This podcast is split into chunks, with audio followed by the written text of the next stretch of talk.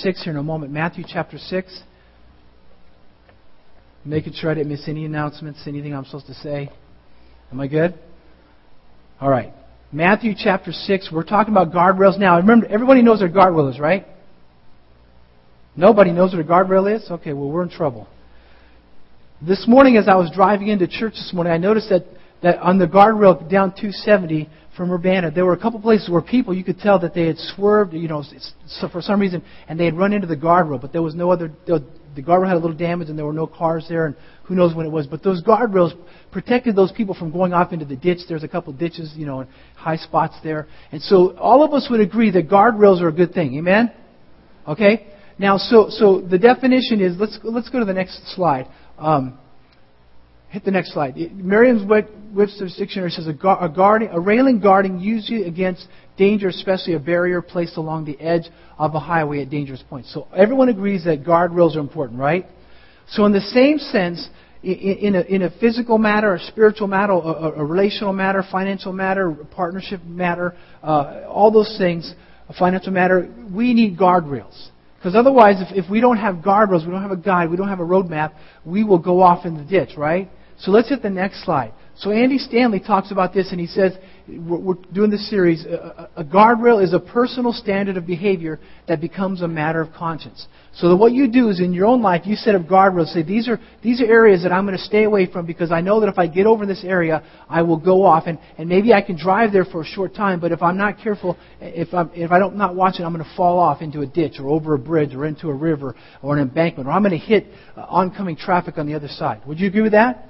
And so, so God is saying, through His Word and through you having just connection with God, God wants to help you set guardrails. Now, if you haven't been here, you're new today, we welcome you. And uh, online, we have a few of the messages. We're on the fourth message. I apologize. The first message is not online. We're trying to get that going. We're working on that.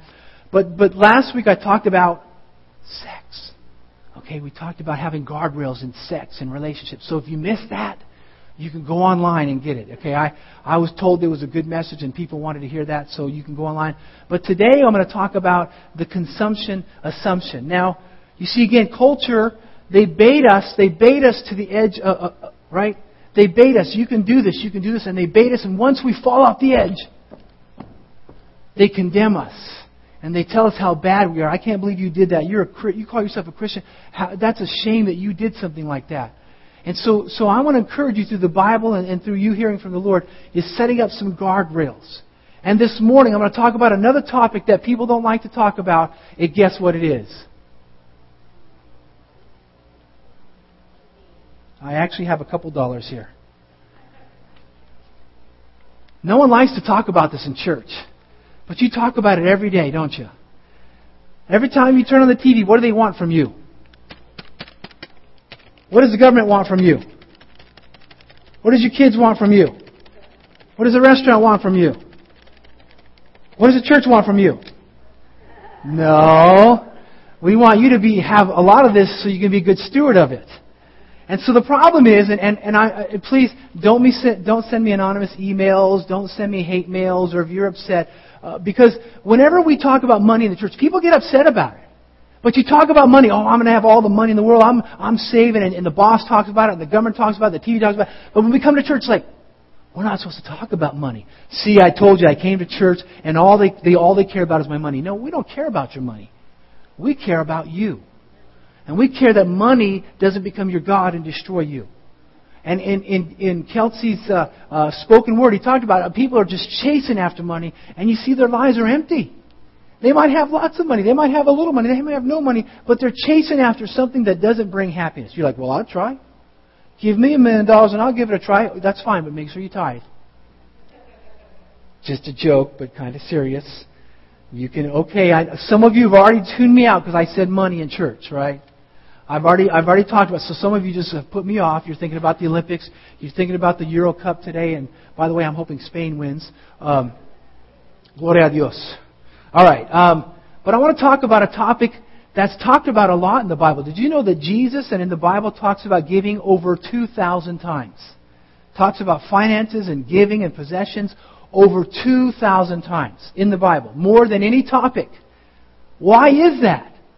Because God knew that if we're not careful and we don't have guardrails, we would become uh, connected to things. And those things would begin to control our lives. Did you know that? God wants you to have things, but He doesn't want those things to have you. Amen? And so this morning, here we go. Let's talk about this. Let's talk about this, another disregarded topic of the Bible. Letter A, counselors and pastors, a lot of times when, when people go to counselors and they, talk, or sometimes pastors, the issue a lot is, guess what? Sex and money. Not always. I mean, as a pastor, people come to me with issues, and, and a lot of times it's not always, but but I was thinking through this this week that that problem, and I don't know, I can't give you a number, but a lot of times when people come to me, not always, but but the higher percentage is usually they want to talk about two things. They're having issues in their life because of sex or money. Not always, but oftentimes on the higher part, it's sex and money. And you go to counselors. In fact, they say in marriages, the top two problems are guess what? Sex and money. Okay? And so sometimes we're like, well, we can't talk about that. But the problem is if we don't talk about that, we're going to keep having problems about it. If we don't expose it to the light and say, God made sex and God gives us money, but let's just be good stewards of both. Amen? Let's enjoy it in His context. Let's have some good guardrails.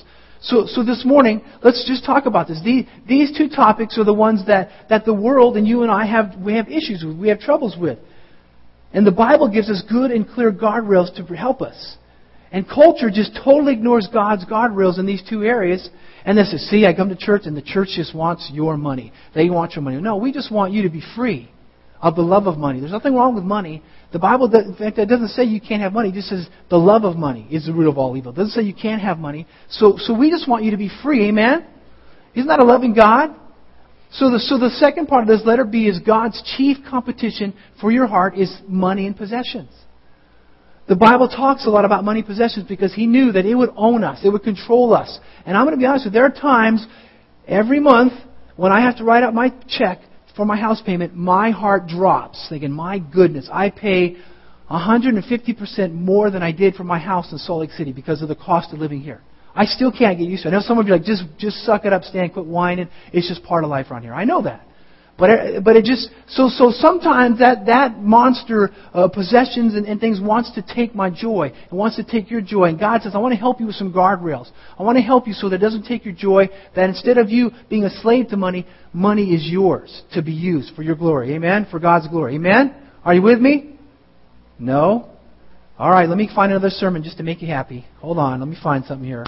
I'm just kidding. I'm not. I'm going to give you the Word of God because the Word of God is helpful. Amen.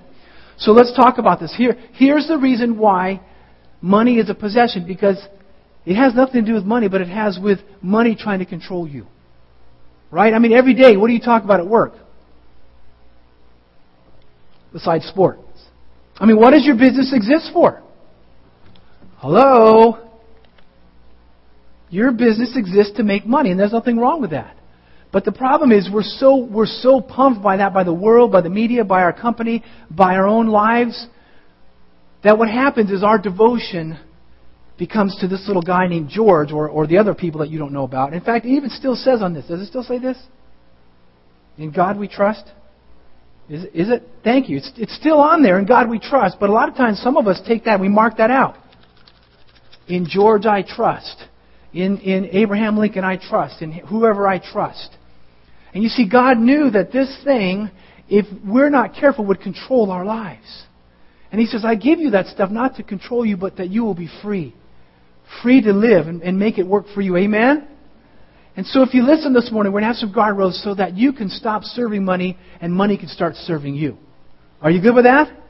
I need help in that area as well. I mean, the, we need help in this area. But you see, God wants your devotion. And the cheap competition for your devotion is this. He knew that. He knew that not just in the American society, but every culture, every group of people since the beginning of time, we have had, had an obsession with things, with, with possessions. There's nothing wrong with those, but God doesn't want those things to own you. Amen? And so we have this internal struggle. It says, do I surrender myself and my, my dependence on God, or do I place my trust in my money and my possessions? So the third thing, here's what Jesus talks about money. Let Letter C, here's what Jesus talks about money. Okay?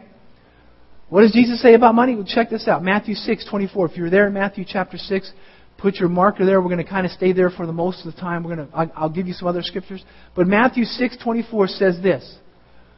No one can serve two masters. Either he will hate the one and love the other, or he will be devoted to the one and despise the other. You cannot serve both God and money. Now you might say, well, well, I don't have a master. We're Americans. In fact, we're celebrating the independence, so we don't have other gods. Oh, yes, we do. We have lots of other gods. And God, in His infinite wisdom, not just the Americans, but all people, He knew that we would struggle with money. He knew that it would, it would try, money and the love of money would try to control our lives. And God says, it's okay to have that stuff, but just don't, you can't serve it. Because you can't serve God and money. Amen? This is what Jesus said. He knew that. And, he, and there's a tension in every one of us that says, uh, do I trust God or do I trust in, in this little piece of paper or, or many of these little pieces of paper? But because God loves us, He gives us the truth. He gives us the ability to say, hey, that thing doesn't have to control my life. I'm going to set some guardrails up. Are you ready? God wants to be your master, not this little thing or the pursuit of this little thing. There's nothing wrong with it working hard, nothing wrong with saving it, nothing wrong with it enjoying it, and absolutely nothing wrong with that stuff. Just don't let it control you. Amen? So here we go. Let's talk about number two, the two ditches of possessions. You doing all right? You doing okay? The two ditches of possessions. The first is this, is, is consuming and hoarding. Okay, so, so on the, on the, on the road of life and, and in your financial matters, there are two ditches on either side of the road. One is consumption and one is, is hoarding. Okay, so consuming and hoarding. So, so yes, we all consume. I, I love, I love to be able to go to Chipotle. And I love to eat. I love every once in a while to go to Krispy Kreme donut and have a donut. Okay? I love that. I love going to the store and buying things that I need sometimes, or sometimes things. There's nothing wrong with that. You see, so every one of us is a consumer, but but in the in this in the in these extremes, the consuming, we have these two ditches. A consumer thinks everything they get is for their own consumption. A consumer thinks everything they get in their lives, every dollar, every gift, is for their own consumption. So all the dollars that come, come their way turns into things into their house. It turns into a car. It turns into a meal. It turns into a new outfit. It turns into a new movie. It turns into a weekend trip. Uh, the list can go on. Now there's nothing wrong with those things. But the problem is, is a consumer spends every penny on those things and does not save for the future. And they're living on, they're living paycheck to paycheck because they like things. And I love things. I, I love going to Home Depot. I love going to Lowe's. Man, I love those places. I love going to Best Buy. I love options. Man, I, I love all that stuff. But if you're a consumer and you begin to fall into the trap of the world, you're going to spend every dollar you have and you're not going to have money for your future, right? And then what happens is when you get caught up into this consuming lifestyle, it, it eventually consumes your appetite so much that you begin to live beyond your means. And then what happens is then you begin to have consumer debt. And we have a great class which we'll show offer later, Dave Ramsey's Financial Peace University, to help you get out of debt. And God can help you. Now, the other extreme to consuming is hoarding. Okay, now how many of you have seen those, those hoarding shows? You talk, ever seen those? How many? No, don't. I'm a hoarder. Don't, don't admit that. Okay, you know, and so they say, they say there's a, a sickness, there's a mental illness for people that hoard, right? It is, okay, let me talk about this. Now, hoarder is this, listen to this. The other side of the, of the ditch from the consumer is the hoarder. The hoarder says, what if I don't have enough? What if the economy fails? What if I lose my job? What if I get sick? What if I can't retire? What if, what if, what if? Now you see, a lot of times, many times, a hoarder will marry a consumer. when you're young, because opposites attract. Now, the older you get, the less likely you'll marry that. And So, but, but as you're younger, so what happens in marriage, what do we call it? We don't call them hoarders and consumers. What do we call them? Spenders and savers. Come on, right? So, so typically a, a, a spender and a saver get married. Isn't that God awesome? He's like, I've got to help these people out because they're going to kill each other. They're going to destroy themselves. So, and so, so the so the hoarder, the saver says, well, God saves, and so I'm kind of godly because I save, right? And my spouse, well, my spouse is a consumer, so we'll just pray for them. But you see, let me talk about the letter C is both consumers and hoarders have problems. Both have common problems. The first, first is, don't go to the next one yet, is both are self-centered. What? Yes, a consumer is, it's all for me, it's all for me, more more more. I'm going to spend it, I got to go, I got more. I mean, some of us, how many of you have kids? I have, I have one kid that's a, that's a spender, and I have one kid that's a saver. And the, the spender, as soon as that person, that kid gets the money, what is it? We gotta go. We gotta go. I got, I, come, come, come. We got, come, come, come, come. I can't hit. We gotta spin. We gotta spin. The other one's like she she puts it away and spends it. And I, I was surprised the other day because she well a couple weeks ago she had a pretty good amount saved up. I was like, wow, that's awesome. And there's nothing wrong with either one of those being spenders or savers. But what happens is when they control your life, you become self-centered because because then the the saver is I got to save, I got to save. What about this? I, I uh, you know the, the end of the world could happen. I got to just hoard everything. I got to put everything away because uh, you just never know what's to happen. And so what happens is you become what self-centered, right? The next problem both of these have is both leave you living as if there is no God. You live as if there is no God. I got to spend it because tomorrow I may not have it, and then this one I got to save it because tomorrow we may not have it, and and and and you never know what's going to happen because our our economy could fail. You know, the, these aliens could take over, the Republicans could take over again, or the Democrats could keep messing things up. You know, so we go through all this. Oh, oh, oh what am I going to do? What am I going to do? There was like, just come on, spend it. Let's spend it. Let's spend it. Spend it. Right? Come on, just give it to me. I'll spend it. We'll take care of it. Come on, come on, come on. Right? And so they have a problem. They live as if there is no God when they live in that lifestyle. The third one, I know you're not going to like this, but both are fueled by greed. Both are fueled by greed. Because see, no one confesses their greed. I've never had anyone say, Pastor Stan, would you pray for me? I'm greedy. I've never had, in fact, you can't look in the mirror and say, oh yeah, I see some greed coming in. Mm-hmm. I mean, you might say, well, I see some hair going away or some gray coming in or something like that. But I, I've never, you can't do that, right? But you see, this is what number four, greed is, listen to this. Number four, greed is the assumption that all is for your consumption. Greed is, do I have it? It's going to come up in a second. Number four is greed is the assumption that all is for your consumption. Leave it right there. You can be poor and you can be greedy. You can be rich and you can be greedy. You can be in the middle and you can still be greedy, right? You see, somehow the world has told us all rich people are greedy. That's a lie. They're not all greedy. There are some that are greedy, but they're not all greedy.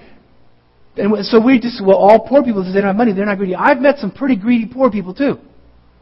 I've met greedy on all sides and everywhere. I've, I've met greedy Republicans. I've met greedy Democrats. I've met greedy communists. I've met greedy atheists. I've met people. It's a human condition that affects all of us if we're not careful.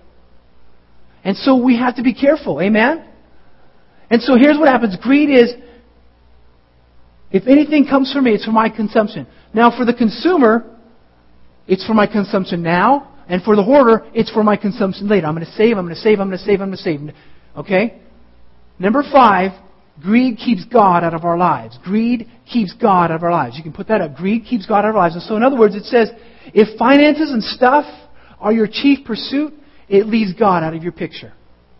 If you've always going to have more money so you can spend more money, then God is out of your picture. If you're all you're concerned about saving because you never know what's going to happen and you got to be ready for everything, you have forgotten about who's your provider. Amen? Come on, amen? Am I gonna am I gonna have more? And am I am I able to, to take care of my family? Uh, uh, uh, you know this. What if? What if? What if? What if? You see, if your chief concern and if your ultimate dependence is on finances and stuff, that means you're fueled by greed. I'm not being rude to you. I'm just telling you what the Bible would guide us in. And if you're fueled by greed, that means there's no room in your life for God. Because God says you can't serve money and me, right? He said that. You see, the problem is, all of us have had issues, right? Anyone had financial issues in their life once, twice, a couple times? Who is the first person you go to when you have financial issues? God. That's right. Not your mama, not your dad. I mean, some of you do, but, but you get on your knees. Oh God. Oh God. Help me. And he's like, you didn't need me a little while ago. Remember that? You didn't want me. But because God is gracious, he says, I'm going to help you out. But you got to get control of that thing. Because that greed is, is destroying our relationship. You see, every one of us agree when we have financial issues and they're bigger than us, we go to God. And the problem is, He's our backup plan. God, you just sit, you stay. And when I need you, I'll call. Sit, you stay there. But when I need you, when I'm short of these, I'm going to call on you. Don't you worry. But you stay. Stay. We don't treat God like that, right? And God says, I don't want to be your backup plan. I want to be your game plan for life. Amen? Come on, right? God doesn't want to be your backup plan.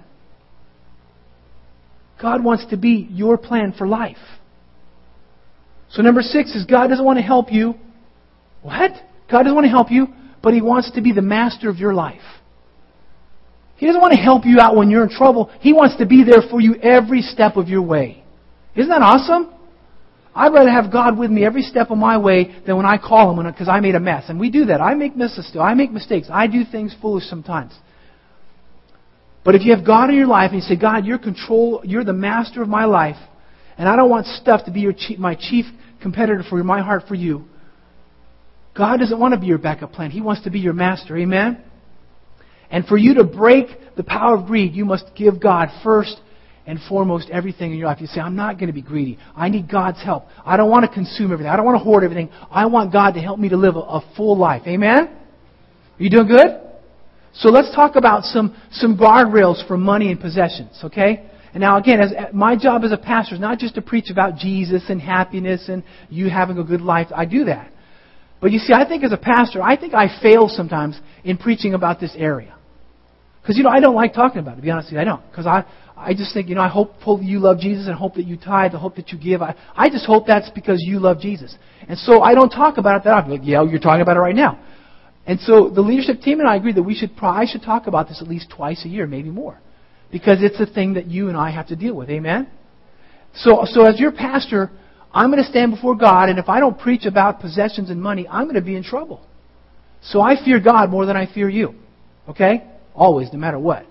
But I want you to live a full life. I want you to be blessed. I want you to enjoy what God has given you. And I don't want you struggling depending on stuff. I want you to be depending on God. Amen? So, so one of the keys, letter A, one of the key to break the power of greed is allow God to rule your life. You've just got to say, pull out your wallet, pull out your checkbook, pull out your finances, pull out your retirement, your 401s, and all that other stuff, that money you have stuffed under the envelope. You just got to pull it out and say, God, this belongs to you. It's always been yours. God, let me just be a good steward of it. Amen? Come on, you have to do that. Say, this is not mine, Lord. This is yours. Let me be a good steward of it because you own it anyway. Okay, so you got to say this is this is a, this. It's not a ha- It's not a so much a decision as much as it is a habit. It's kind of both. It's a decision, but it's also a habit you have to get into. You have to say, God, you own my life. In fact, Jesus said this. He said in Matthew 6:21. We're still in Matthew chapter 6, verse 21. He said, "For where your treasure is, there your heart will be also." People can tell where your heart is by where your treasure is. If it's money and possessions, they can tell. If it's a sports team, if it's a person, if it's God, if it's if it's a title, if it's if it's your hair, whatever, your shoes, people can tell, right? And if we can give our checkbooks and say, God, this belongs to you, He can have our heart. And if He can have your heart, He can bless your checkbook. If He can have your heart, He can bless your life. Amen? This is good preaching. It is. So the question for us is who owns my heart, God or money? Who owns my heart? So here we go. Letter B, the next key. The next key is write this down. Give, save, and live. Here, here are some guardrails for you. Give, save, and live. Okay? Give, save, and live. Okay? It's so simple. Just begin to put this in habit. In other words, every time you get paid, give 10% to God. Try to put 10% away for, for savings or emergencies, and then live on the rest.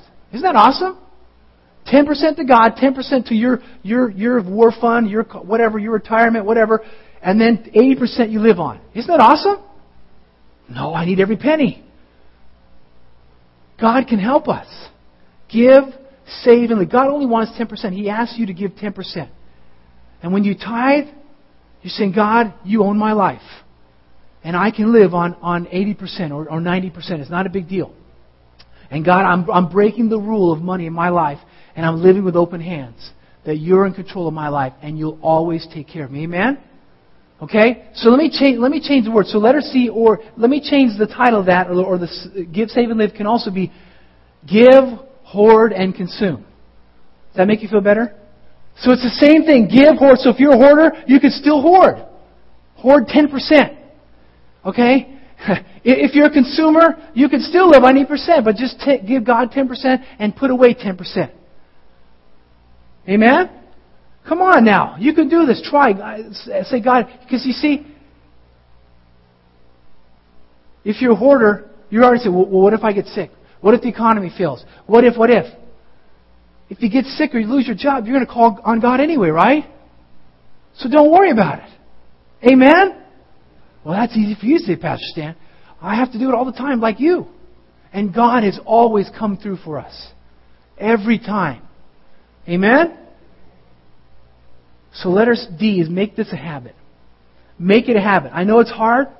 I know that this, this area is hard because it's an expensive area. But try. I mean, we, we try with our girls. We try to say whenever you get money from us or family or friends or you find $5 or whatever, we say give 10% to God. Give 10% to God. Not because the church needs it, because we just want them to be free all their lives. Because we don't want money to ruin their lives. Amen? We don't want them to be concerned about that. Andy Stanley, in fact, from this sermon series, he, he gives his kids three jars. One is, one is God. He puts, it's, it's giving, saving, and living. He tells them, put 10% in the giving, give 10% to your saving, and live on the rest. So he wants to teach his kids that because he says he knows what will happen is if they get caught in the world trap, they will be consumed by it. Amen? And you see, the reason I teach my kids is this I want my kids to trust in God and not in money and possessions because money sometimes disappears, doesn't it? Possessions break down, they, they crack, they wear out, don't they? But God never gives up. Amen? God never goes away. You can't you can't outgive God. You can't outcall on God. Can, God can always take care of your needs when you trust in Him with your whole heart. Amen? Look what the world and look at the troubles we have with our world because of the love of money. Right? We're in a global economy crisis. Why? Because mankind is greedy. We have an issue. We have an obsession with money. This principle, letter E, could change the world. Listen to this. And again, I'm not trying to slam your political views and all that, but, but just if, if, if in a biblical sense, if, if the politicians practice giving, saving, and spending, our economy would be different. And I blame the Republicans and Democrats both, and independents. If the whole world, listen, they don't become Christians, but if the whole world, if all the population practiced biblical financial principles for six months, we would have excess, surplus. We would be able to feed every hungry person in the world. If we practice biblical giving, saving, and living. Amen? Just, if, if people just practice gospel principles, life would be better. If our government, if governments of the world would practice give, save, and live, their country would be better off. Amen? So why not us practice it, right? Let us be the first to do it. So letter F, this principle can set you free. I know the economy is fragile right now. I know that some of us are struggling. The Nelson household, we've been besieged by medical bills and dental bills, and we've been cutting back, and we've been saying, we've been saying, "Oh God, help us and save us." And some of you might have seen that we drove, we drove to church in a Volvo. Oh my goodness, we're paying our pastor too much. Let me just tell you, it's a 2006 Volvo. Okay, it's a year older than our last car, and it's and actually we we we save now $100 on our monthly payment because we're just trying to be good stewards. We want to, we want to be good stewards with everything God gives us. And so I know it's tight right now. I know there's financial issues, but on the other hand, there's really not for some of us. But I want to, I want to, I want to encourage you to, to do this. Give, save, live. You see, because God doesn't want your money, He just wants your heart. And not only does He want your heart, He just wants you to be free of the love of money. Nothing wrong with money. Nothing wrong with having a retirement. Nothing wrong with a nice car. Nothing wrong with having a job. Nothing wrong with having food. Nothing wrong with weekend trips. Nothing wrong with nice purses and shoes and all that stuff. But God just doesn't want that stuff to own your life. Amen? He wants you free. So He's just saying, hey, here's some guardrails to help you out. Set up some guardrails. These principles, these biblical principles, can free you from pain, heartache, and regret if we just begin to trust in God. Amen? Are you doing okay? Let me go on the last part. Number four, guardrails from Jesus. Guardrails from Jesus. Matthew 6, 31 through 33. So this is what Jesus is saying. Here's, this will help you out. He's saying, I want to help you out. Here's some guardrails. Number 31. So do not worry, saying, What shall we eat? What shall we drink? Or what shall we wear? For the pagans run after all these things, and your heavenly Father knows that you need them. But seek first his kingdom and his righteousness, Excuse me. And all these things will be given to you as well. So letter A, listen to what Jesus is saying. Letter A, do not worry. What are we going to eat? Where are we going to live? How are we going to pay my bills? I, not, you know, sometimes my spirit gets like that. I was like, wait a minute. God has always provided for me. All my life. I mean, as you can tell, I mean, I'm thinner now, but I still, I love to eat, man. I still put down a lot of food. It's just I eat better food now than I did. And I, I can I just I've never gone hungry because of a lack of food. I've I've gone hungry because maybe I said I'm fasting. I'm going to set myself aside for God. But I've never missed a meal because I didn't have food because God's always provided. And yes, there's been a few times I've paid some bills late, but God has always provided for me. And I could talk to you about how Donaldson talked about that video where there were times in college when I had zero dollars and I had no no other money coming in and I had people knocking on my door, stand here some groceries. God just put put on my heart. When I would walk into work, I was selling furniture once and it, it was a hard thing to do. And I was like, God, I need some money for gas. I can't get back to class forth. And, and I get to work and someone says, hey, Stan, there's an envelope in your uh, box. I go and there's cash for gas. I'm thinking, Jesus, you're so awesome. God always takes care of His people. Amen? So don't worry. But the world is going to put it on you, the pressure uh, of this, this world. So, so the pagans were after. Let me read the scripture. Go back Matthew 6, 25 through 30. Listen to this. Listen to this. Therefore I tell you, do not worry about your life, what you will eat, what you will drink, about your body, what you will wear. Is not life more important than food, and the body more important than clothes? Look at the birds of the air. They do not sow or reap or store away in barns, and yet your heavenly Father feeds them. Are you not much more valuable than they? Who of you, by worrying, can add a single hour to his life? Isn't that awesome? God says, I know that you need that stuff. Then verse 28, and he says, and why do you worry about clothes? See how the lilies of the field grow? They do not labor or spin. Yet I tell you that not even Solomon in all his splendor was dressed like one of these. If that is how God clothes the grass of the field, which is here today and tomorrow is thrown in the fire, will he not much more clothe you, O you of little faith? God will take care of you. Isn't it awesome? God doesn't want you to serve money. He wants you to serve Him. He wants money to, to, to use so that you don't serve money, but money serves you. Isn't that awesome? What am I going to eat? How am I going to live? How am I going to put my kids to college? How are we? What are we? What if? Here's what God says. It's hard. I know. Do not worry. Today, this morning, some of you are worrying. Don't. I know it's hard. Because here's what Philippians says and my God will meet all your needs according to his riches in Christ Jesus. Come on, say that with me. And my God will meet all your needs according to his riches, glorious riches in Christ Jesus. So God wants to meet your needs. He doesn't want you laying in bed at night sweating and worrying about money. He, does, he doesn't want you to worry about that. He doesn't want money to steal your joy and your peace. He wants you to have faith in Him. You see, a lot of our tensions in life are from money and serving money. God wants us free of that. Amen? So then let her be. Here's what Jesus says. He says, okay, don't worry. And then he says, let her be. Don't live like the pagans. Don't live like the pagans. He says, if you're consumed about what you're going to eat, what you're going to drink, what you're going to wear, you're living like the pagans. The pagans live as if there is no God. And if your life totally revolves around your stuff and you're getting it, then you're living like a pagan, what Jesus is saying. And he says you're living as if God would never or could never intervene in your life. You're living as if God doesn't care about your life. You're living as if God doesn't even know you exist, and that's so far from the truth.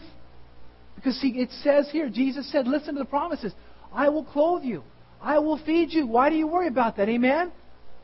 Come on, amen? He says, I will take care of you. Why are you worried about those things?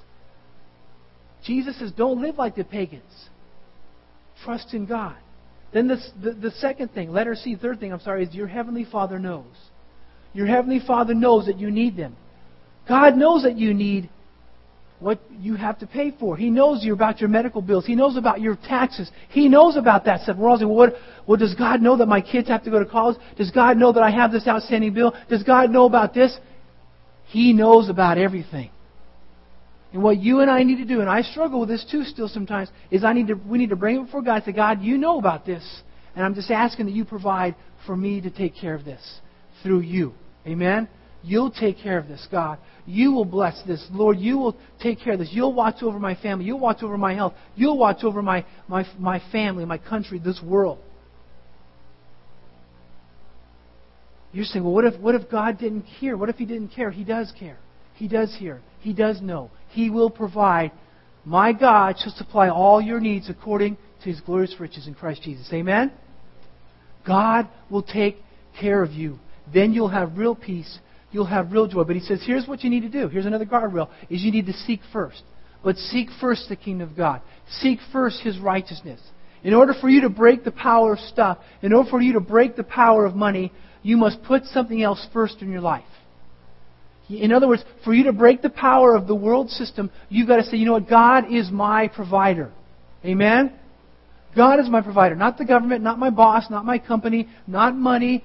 God is my provider. Now, He provides through the government, through my company, through my boss, or whatever, or through my customers.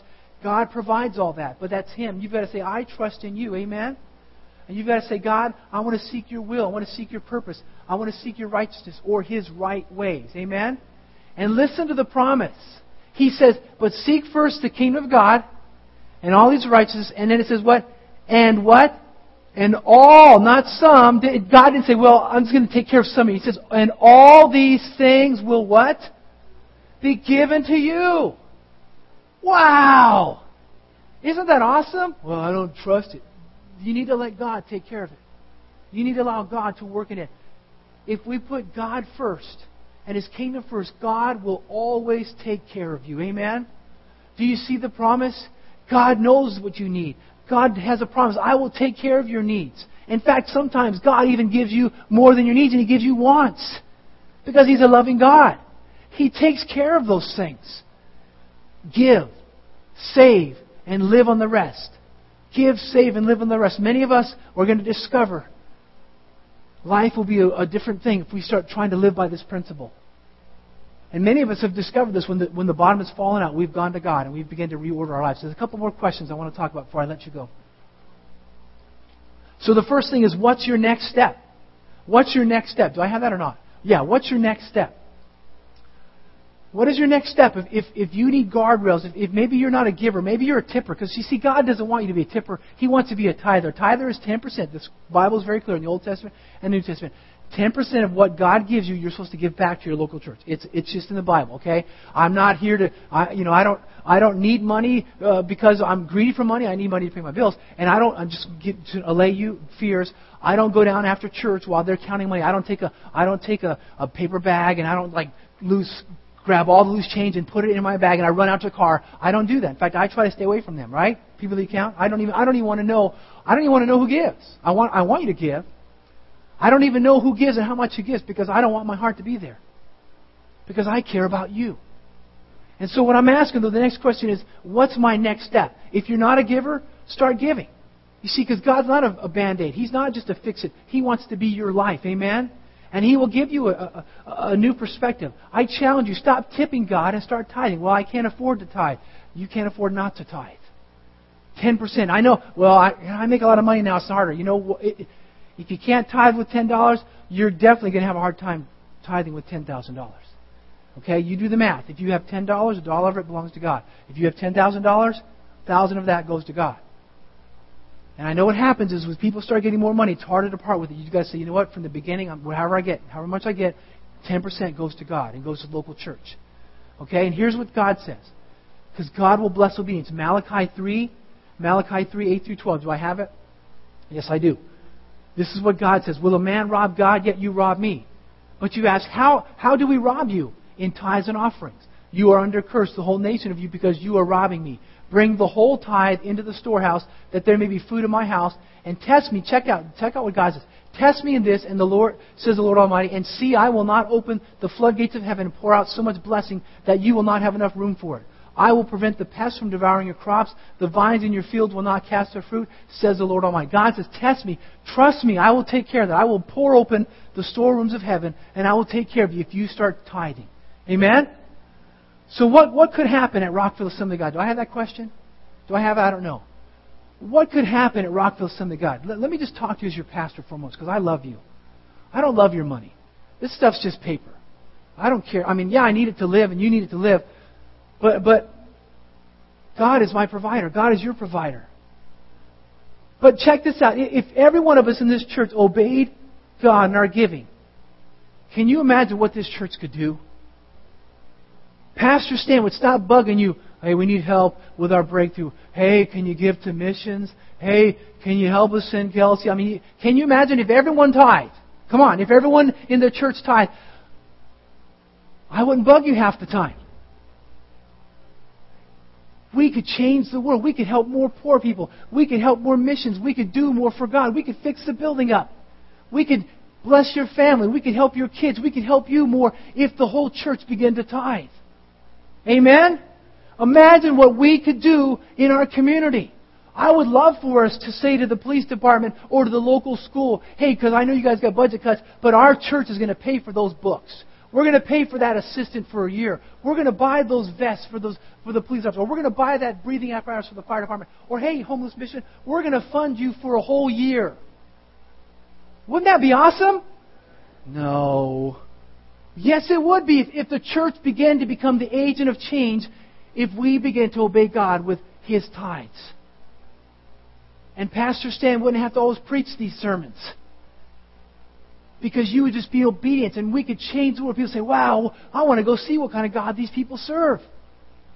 Can you imagine? Come on, God can do that. Would you stand with me this morning? It's not about money, but it's about an undivided attention of your heart to serve God. And so the conclusion is do you trust God or do you trust your stuff? You see, this morning, God doesn't want to compete with your stuff. He wants your heart. And there's nothing wrong with you having stuff, but He just doesn't want the stuff to own you. He wants to own your heart. Amen? So this morning, I'm just going to pray over your life, and I'm not going to ask you to come to the altar. But I just want to pray over your life. Would you just close your eyes and would you just bow your heads for a moment? And I, had, I do have to pray this prayer and ask this prayer that maybe some of you have never given your life to Jesus. Maybe you say, you know what, I've never, I want to accept this Jesus who is my life. You've been singing about him and how he gives you liberty and peace, but I want to give my life to Jesus. And so with your eyes closed, your heads bowed, you've never done this before, and you say, you know what, Pastor Stan, God is drawing me, and I know I need to make Jesus the Lord of my life, and I want to do this for the first time. Would you just quickly raise your hand and say, I'm doing this for the first time? I'm making Jesus the Lord of my life. Okay, that's good. That's good. No one needs to be saved. But here's the next thing. Now with your eyes closed. Your eyes closed. Your heads bowed. I'm going to pray a couple prayers. In fact, I'm going to put my eyes down. I'm going to close my eyes. I'm not going to look around. But I want you to raise your hand because I want to pray with you. Because I don't want to know. I just want to know that God's going to take you. So my eyes are closed. Everyone's eyes closed. Everyone's heads down. Please don't look around. But if you're saying, God, I need help to break materials in my life. Eyes closed, heads down. Quickly raise your hand. Say, I need help. Hands up and hands down. I'm not looking, no one looking. Hands up and down. I need help to break materialism for my life. Hands up and down. Okay, hands down. Let me pray. Father, for my friends that raise their hands, for us in this room that raise their hands say, we need help to break materialism. Would you, God, help us to be broken from this materialism?